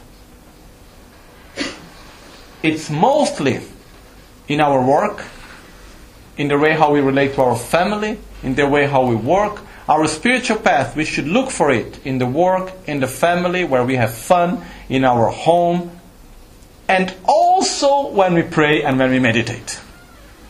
And when we go for teachings. Also there. But mostly, we should look for our spiritual path in our daily life when I wake up, when I go to have a shower, you know. Someone can say, How can I do my spiritual practice when I go have a shower? You know, what has one thing to do with another? Very simple, you know. When you are having a shower, simply imagine that your anger, your tension, your jealousy, your negative karma, it's all going away as you wash yourself. Simple as that. When you eat, imagine that you are nourishing yourself so that you can have the strength to be to reach enlightenment for the benefit of others. When you are working, you need to set, you need to maintain physically this body in this material world, material world. And if I change my attitude in the way I relate to others, I am practicing my, my path also. You know, we cannot be dualistic in our spiritual path. We cannot think, I will, I'm following my path when I meditate. And then after, after I just follow my normal life. no, that's simply not working. That's not possible, okay? Our spiritual path is in each and every action we do, each and every thought we have, each and every choice we make. And it's important to realize this. So bodhicitta has this way that, you know, a bodhisattva can do things that look strange. But when it's done out of pure love and compassion, with wisdom, it's fine, it's of benefit. So we should look which is the best way how we can help others. And try to cultivate this state of mind. And the other things are there. We need to do them, okay, but they are part of it. Because they are part of our life.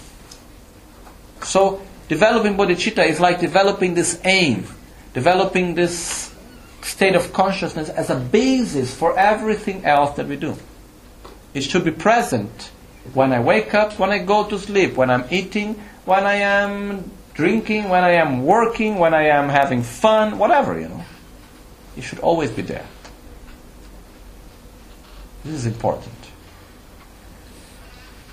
And this will bring us really this state of joy. Like ah, opening our heart, open your mind. Okay? But the minimum we should develop, we should, if you like to. No one is obliged of anything.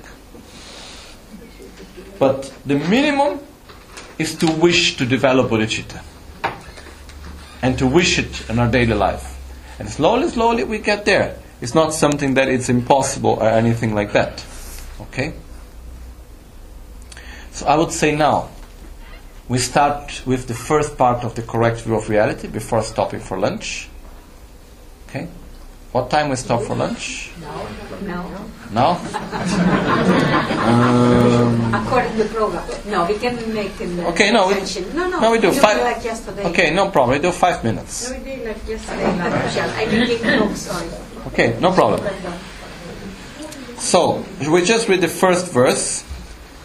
Um, Shura chua chinga doga legi chiwanda puta dazan chakita mare mümbe malchen kuyne tit müme sibar keshin ke waru dunga sumgi gyunche me barna ne kap din rar gyure manam ki nganzu samne semcho ke bar zu ne lo tokpe sherab mi den na ngechun chanchu semla kom che kya sibe tsawa che bar minu pe techir tenre tokpe tabla be verse number 9 even if you have built up as habits renunciation and a bodhicitta aim even if you have realized bodhicitta and renunciation and bodhicitta, these are states of mind which are spontaneous within yourself. Still, if you lack the discriminating awareness of realizing the abiding nature of reality, you will be unable to, uh, to, sever, to, to, to sever the root of your compulsive existence. Therefore, make effort in the methods for realizing dependent arising. Okay?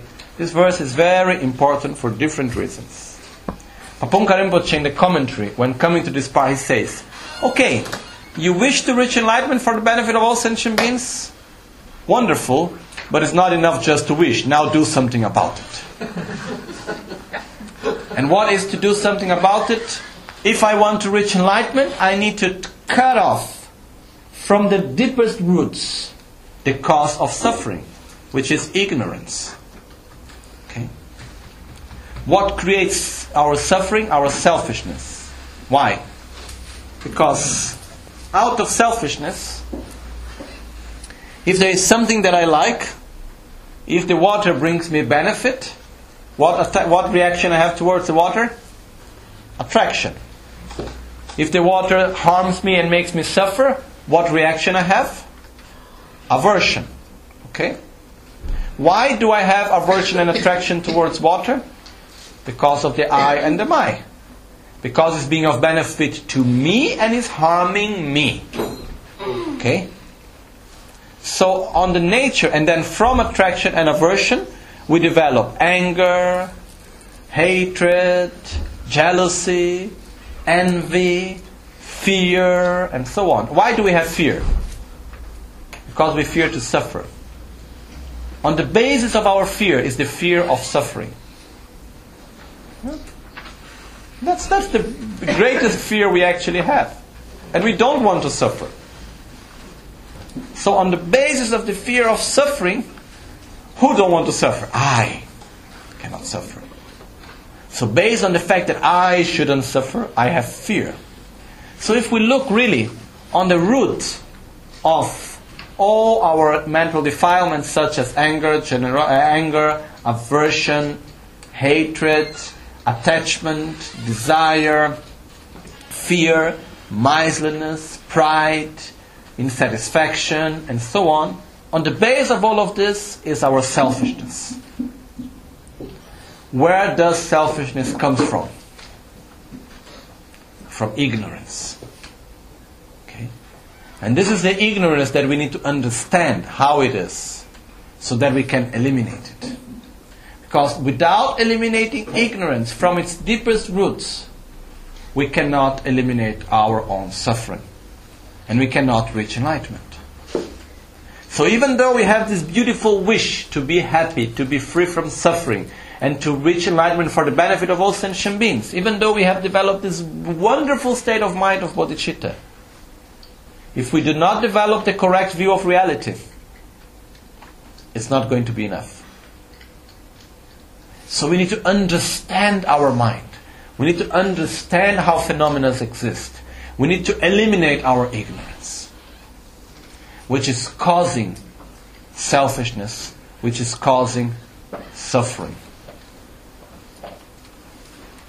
That's why it's so important to develop wisdom. And here, once again, it's not impossible. It is possible on a daily basis, slowly, slowly, as we understand it. Okay? Uh, on the explanation about wisdom, of the correct view of reality, I'm not going to follow precisely all the words of this text because it's going in a more deep way in a way which it, ta- it take quite a long time to explain it really in a detailed way. But we are going to the point. Okay?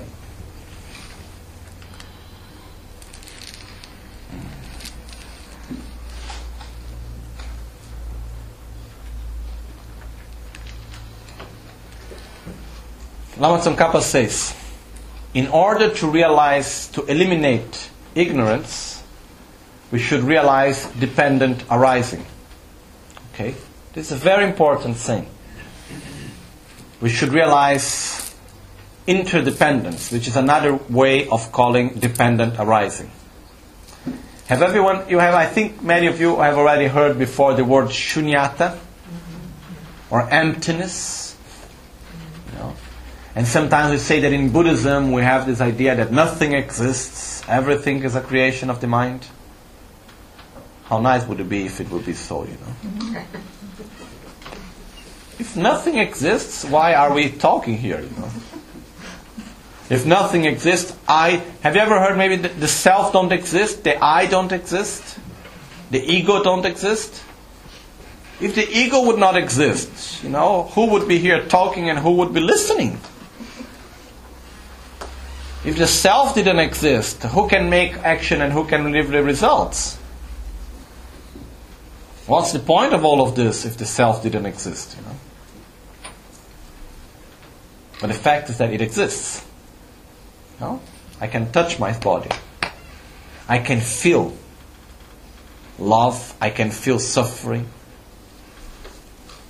I exist. You exist. We can talk to each other.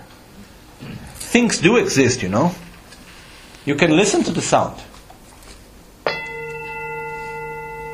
Are we listening to the same sound? Yes, no?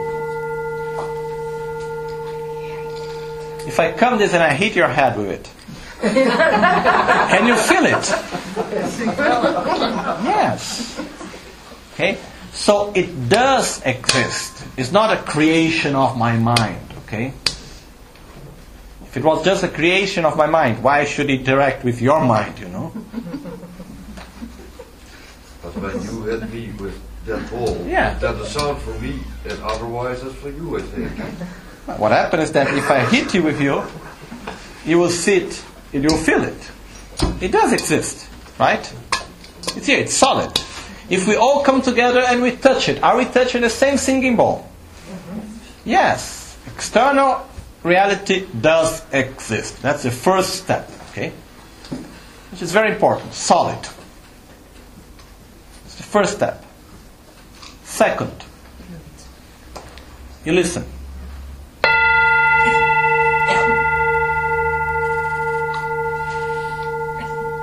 It's the same sound. But do we all listen to it in the same way? Does it have the same meaning for each and every one of us? So is it actually the same exact identical sound that we listen? No. Another example. If I say you are a beautiful Shiluma. Okay? You are a beautiful Shiluma. The point is that I like the word Shiluma because I like the sound of the word Shiluma. Doesn't it, doesn't it sound beautiful? I don't know. The sound, it has a beautiful sound. Shiluma it's like soft and beautiful. I like the sound of it. What happens is that when we listen to the sound Shiluma, most of us, what do we understand? We are listening to what? A sound, right? Shiluma, a sound. But when I listen to the word love, what are you listening to actually? A sound or a concept? concept. Actually, we are listening to a sound to which we are giving a concept. Okay? Why, when I say Shiluma, looks like you're not listening to any concept? Because you have no concept for the sound. Okay? Shiluma in Tibetan means cockroach. No, cockroach. How do you say that in Dutch? Okay. Okay. So what happens is that now, if I say Shiluma, okay, and if I tell you you are a beautiful Shiluma, hmm, that's not a very nice compliment. But the point that I want to reach is when I say a word. Have, before I say that, have you ever heard someone saying, or have you ever said before, Oh, no one understands me? No one understands you and will never understand you. Okay? Why? Because when we talk, we have a concept that we transform the concept into sound. The other person listens to the same sound and gives a concept to it. And it will never be the same. Never. If I come and I say, I love you, what do you understand? Is it the same thing I understand? Most probably not. Even because when we talk about love, if the idea, first thing, for me, if I come to you and I say, I love you, I mean, I wish you to be happy. And you may understand, I desire you. Okay? So, already two different ideas. But let's say that I explain to you. When I say that I love you, means that I wish you to be happy. So I love you. But you have a different understanding of mine what happiness is, you know. So you still understand it in a different way. And you say, you'll say that you love me, but you'd always treat me in this way. Yes, because I think that by treating you in this way is the best way how I can make you happy. You know? So what happened is that communication is the most complicated thing sometimes. Because whenever I say something, I am taking my own concept, transforming it into sound, and then when you listen to it, you are taking that sound and you are giving, you are, uh, how do you say it in English? Um, imputing or making uh, attribuir, we say it's like tributing. We are attributing to it another meaning. We are attributing to the sound one concept, right? That's why we say one thing, we understand another, and like this we go on. Okay? So, we are incapable of perceiving anything. Let's start with sound. We are incapable of listening to any word, to any sound, without our own understanding. Right? So when someone come and say the word, I don't know, ice cream, and then maybe we start crying. I say, why? What's wrong? You know, I just said ice cream. You know, what's wrong with ice cream? And maybe it's because, you know, we had a very bad situation with ice cream in our past. And we have a trauma with that concept, you know. And there is something very deep inside before that. Maybe, you know, our father was killed while we were eating ice cream together. You know? So when I see ice cream, it makes me suffer. And when I listen to the word ice cream, I remember the death of my father. And it makes me suffer. So, the same word has a complete different meaning. The point is that any moment, whatever we see, whatever we listen, whatever we touch, whatever smell, we feel even, is a result of everything we have lived until now, of everything that we have taught until now, of every experience that we have had until now. Okay?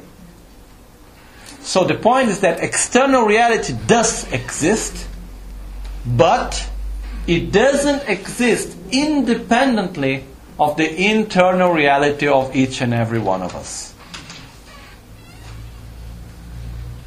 We are simply incapable of perceiving reality independently of our internal reality. We are simply incapable of doing it. You know? When we see an object, for example, this object, what comes to our mind? Each one of us will see it in a different way. It has a different meaning, it has a different impact in, a, in each one of us. It exists in a different form. Okay?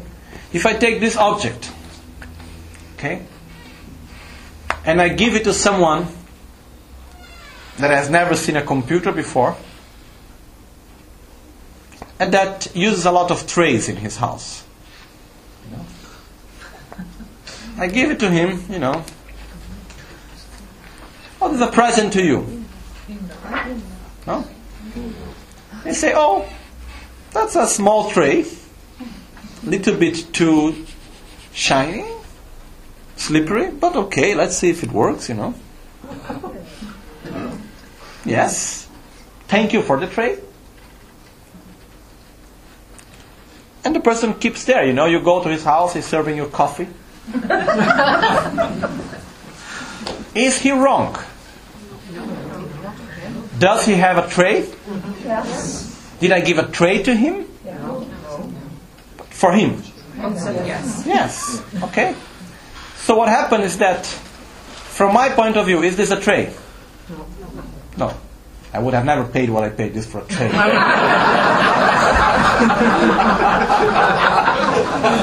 okay? The point is that it has it's something else, okay? But what does it make a tray or what does it make it a computer or whatever? What does it make it so? The name that I give to it, the concept that I will attribute to it, the value and the, the characteristics and the functions that I will attribute to it. So, in the moment I say tray, it becomes a tray. In the moment I say computer, it becomes a computer. In the moment I say sandwich, does it become a sandwich? But if I deeply believe that it's a sandwich, in my personal reality, is it a sandwich or not? No. Why? Because if it would be a sandwich in my personal reality, I would be able to eat it. You know? But it won't fulfill the actions, the, the actions of a sandwich. Another example, if I walk outside, this is the example Norma is giving on the taxes. I'm walking outside and I see when there is a rope, okay? And the rope is it, it's, a, it's a rope done of white and black rope together. You know? And then the rope is like to, around, uh, curled around. And I see, I see the rope and I think it's a snake. Is that possible? Yes. It's a little bit dark. And I see this white and black thing there. It looks like a. I think it's a snake. I get scared. I run away. I come in shouting, ah, everybody don't go outside. There is a snake there, you know, and it's dangerous, blah, blah, blah, blah. Then if we even can say, I even listen to its sounds, you know. In my personal reality, was there a snake? Actually, not. Why? if there would have been a snake there, it would have been able to bite me. Even though I was believing very deep in myself that it was a snake, would it be able to bite me? No.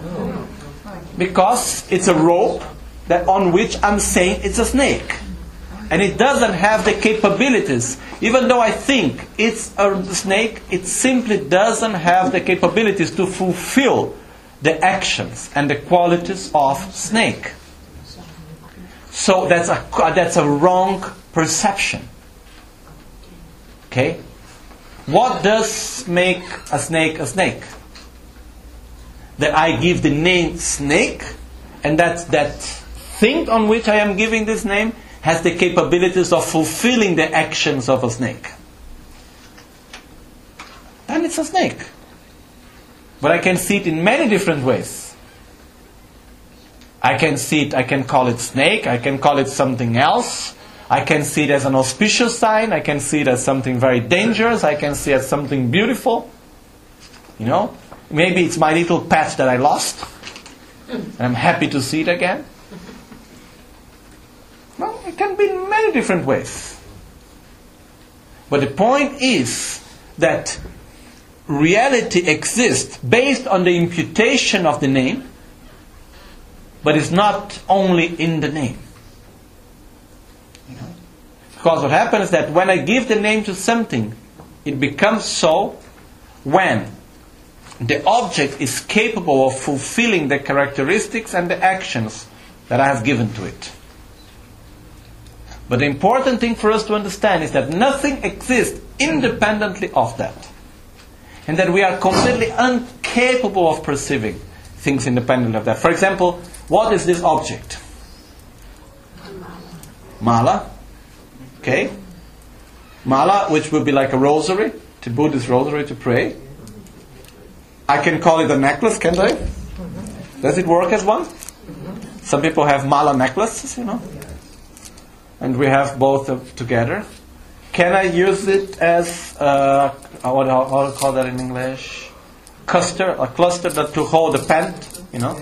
When you have like uh, on the on the table, there is a hot pen, so that it's not burning the table. Does it work as such? Yes. Can I use it as a weapon to hit someone? No. It works. Can I use it as something to tie something else? Yes. Uh, I can use it in many different ways, right? So I can give many names to it. So is it beautiful or ugly? Depends. Is it a mala or a necklace? Or a weapon? But deep inside, what it is?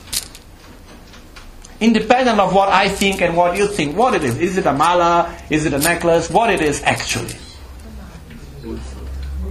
It's nothing. Deep inside, it doesn't exist because there is no such existence, independently of what we think, independent of the imputation of the name. It's not that there is one external reality that each one of us have a different interpretation of it. Actually, there is the reality which is the union of the external reality and the internal reality. That's what makes things to exist. Okay? So, why does internal reality exist? Because we can perceive external reality. Why does external reality exist? Because it is perceived by internal reality. One does not exist independently of the other. That's the deepest meaning of dependent arising. But the snake. Sorry? But the snake does exist for uh, itself? The snake, Yes. for me, it won't exist as a snake if I don't call it a snake. Because my concept of snake is different of the concept that the snake have of herself, right? No? As everything else. So the point is that even if we may say, but isn't water water independently of who it, which you say? H2O, no? It's water. It, it's going to be wet, you know, whoever touches it. But me and a fish, do we see water in the same way? Is it the same water? Yes, but no. It's the same water, we can be together, and we can be swimming in the same water. But the meaning of water for me, how the water exists for me and how the water exists for you, it's different. And how the water exists for the fish is different. You know, fire burns, yes. But when I look at fire, it has a different meaning than for you. If I am feeling cold, fire has a meaning. If I am feeling hot, fire has another meaning. If I like fire, if I don't like fire, and so and so on. If I'm looking for fire to cook something, it has one meaning. No, I can relate to fire in thousand different ways. So the point is that reality is complex. And the external reality reflects our internal reality. All the time. Okay? So we leave here for now. And uh, after that, after lunch, we will continue with this part,